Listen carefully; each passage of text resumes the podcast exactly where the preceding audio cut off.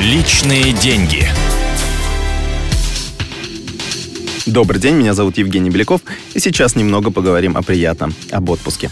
Конечно, на отдыхе не хочется себя ни в чем ограничивать, но чтобы не потратить лишнего и не оказаться на мели, лучше соблюдать во время отпуска определенные финансовые правила. Совет восьмой. Экономьте на налогах. Шопинг за рубежом выгоден тем, что можно воспользоваться системой возврата НДС. По закону этот налог удерживается лишь со своих граждан, туристы могут претендовать на его возврат. Это и называется tax-free в среднем в разных странах ставка налога колеблется от 10 до 20 процентов. И если вы покупаете дорогую вещь, сумма возмещения может быть весьма существенной. Чтобы вернуть НДС, в магазине нужно оформить чек tax-free. Как правило, стоимость покупки должна в этом случае быть не менее 80-100 долларов, но в некоторых странах этот ценз выше. При выезде из страны чек нужно проштамповать на таможне в аэропорту до паспортного контроля.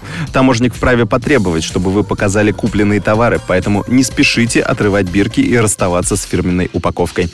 После, уже в зоне беспошлиной торговли, нужно найти офис Tax Free, где вам и выплатят указанную в чеке сумму возмещения. Если из-за очередей получить деньги при вылете вы не успеваете, это можно сделать и в России, в одном из российских банков, оказывающих такую услугу, либо отправив конверт с чеками и реквизитами вашей карты по почте в адрес компании, возмещающей уплаченные налоги.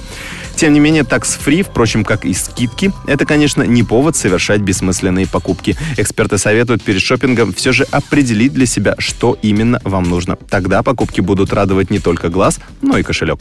Другие полезные советы отпускникам слушайте завтра в эфире радио «Комсомольская правда». С вами был Евгений Беляков. Приятного отдыха. Личные деньги.